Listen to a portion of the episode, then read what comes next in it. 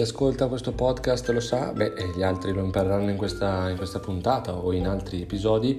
Noi consigliamo sempre 40 o 30 anche minuti di esercizio fisico al giorno, sono linee guida raccomandate e eh, in aggiunta l'OMS, quindi l'Organizzazione Mondiale della Sanità, oltre a promuovere il distanziamento sociale in questo momento, chiaramente eh, indica come, come, stile di vita minimo quello dei 10.000 passi al giorno per mantenersi ovviamente in forma e in salute. Non è solo quello da fare, chiaramente anche abbiniamo una bella dieta bilanciata, anzi un regime alimentare bilanciato e abbiamo una, una, un bel inizio per costruire qualcosa di preventivo e ovviamente, ovviamente siamo a metà, insomma, metà alimentazione, metà esercizio fisico.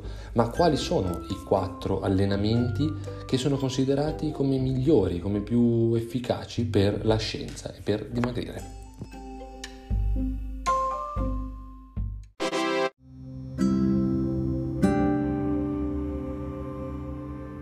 Pillole di alimentazione, il podcast e la community di pillole settimanali per nutrire l'anima, il corpo e la mente.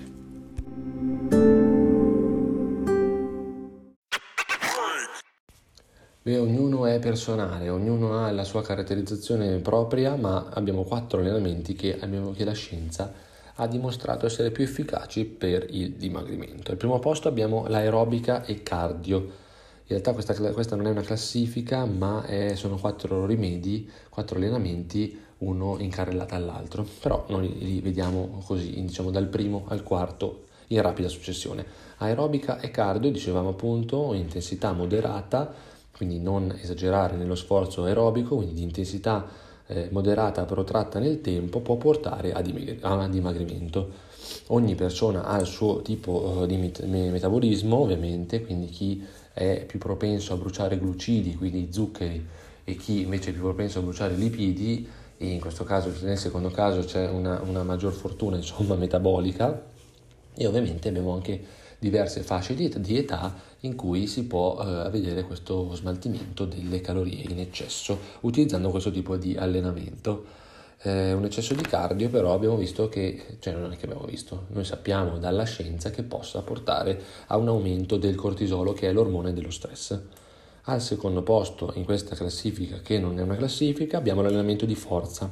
L'American College of Sports Medicine ha eh, diciamo, studiato dei, dei, soggetti che utilizzavano il corpo libero, quindi l'allenamento calistenico, e hanno visto come questo fosse molto dimagrante perché un, aumenta il metabolismo, quindi c'è un boost del metabolismo basale con la comparsa e la crescita dei muscoli. Mm, abbiamo un dimagrimento non rapido ma duraturo nel tempo, quindi non avrò una, una, un risultato immediato perché il muscolo ora che si crea e ora che aumenta il metabolismo basale deve passare il suo giusto periodo, ma eh, abbiamo poi un miglior respo- un miglior, una migliore risposta al dimagrimento nelle fasi successive e oltre a eh, dimagrire porta anche una migliore sensibilità all'insulina e quindi all'ormone che eh, diciamo demolisce, diciamo così, proprio per essere, mh, mm, per essere proprio un po' superficiali, però è più o meno questo, demolisce il glucosio che è i livelli di glucosio che sono nel sangue. Il terzo allenamento che vediamo oggi, che è consigliato dalla scienza, si chiama HIT, quindi tante persone che mi hanno contattato nel passato, tante persone che anche nel presente invece stanno allenandosi secondo la metodologia HIT con me, hanno appunto, avranno questa gioia nel sapere che il British Journal of Sport Medicine ha valutato una diminuzione del, fino al 28,5% della massa grassa per chi pratica questo allenamento che è High Intensity Interval Training e che approfondiremo quindi nella parte curiosa del podcast. Eh, aumenta, questo allenamento aumenta il disturbo di omeostasi, omeostasi che dir si voglia, del corpo e quindi il corpo necessita di più energia e più acqua e scusate, più ossigeno per riportare l'omeostasi, quindi il livello regolare della, del nostro corpo. Al quarto, quarto punto che vediamo oggi è un mix di cardio più pesi.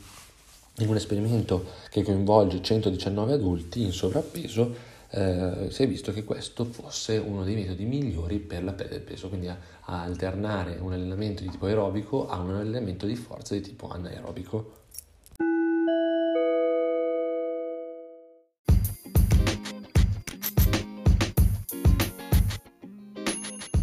E dalla scienza passiamo alla curiosità, in realtà ritorniamo ancora nella scienza, sì, perché tutti i nostri esempi che adesso faremo di allenamento HIT sono collegati comunque a studi scientifici che dimostrano la sua efficacia.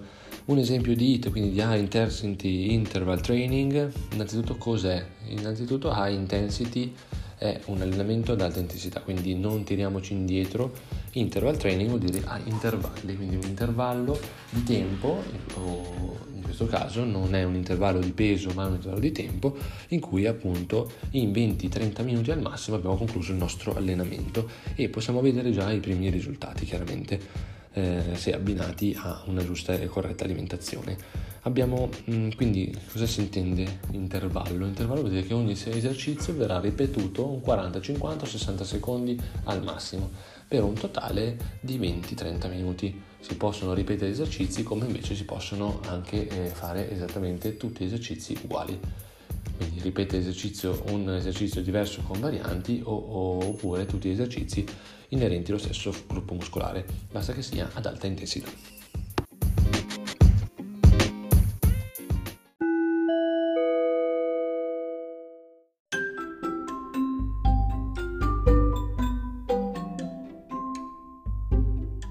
Bene amici, con questo è tutto e ci stiamo salutando, anche se l'invito è rinnovato ad visitare le mie pagine social, sono Stefano underscore Recrosio su Instagram, mi trovate sotto il profilo Stefano Recrosio anche sul nuovo canale YouTube in cui tutte le settimane con una certa costanza si pubblica quello che è la, l'infografica, la spiegazione anche più approfondite o anche in maniera, eh, diciamo, spiegate in maniera diversa per tutti coloro che volessero approfondire appunto l'argomento della settimana del podcast.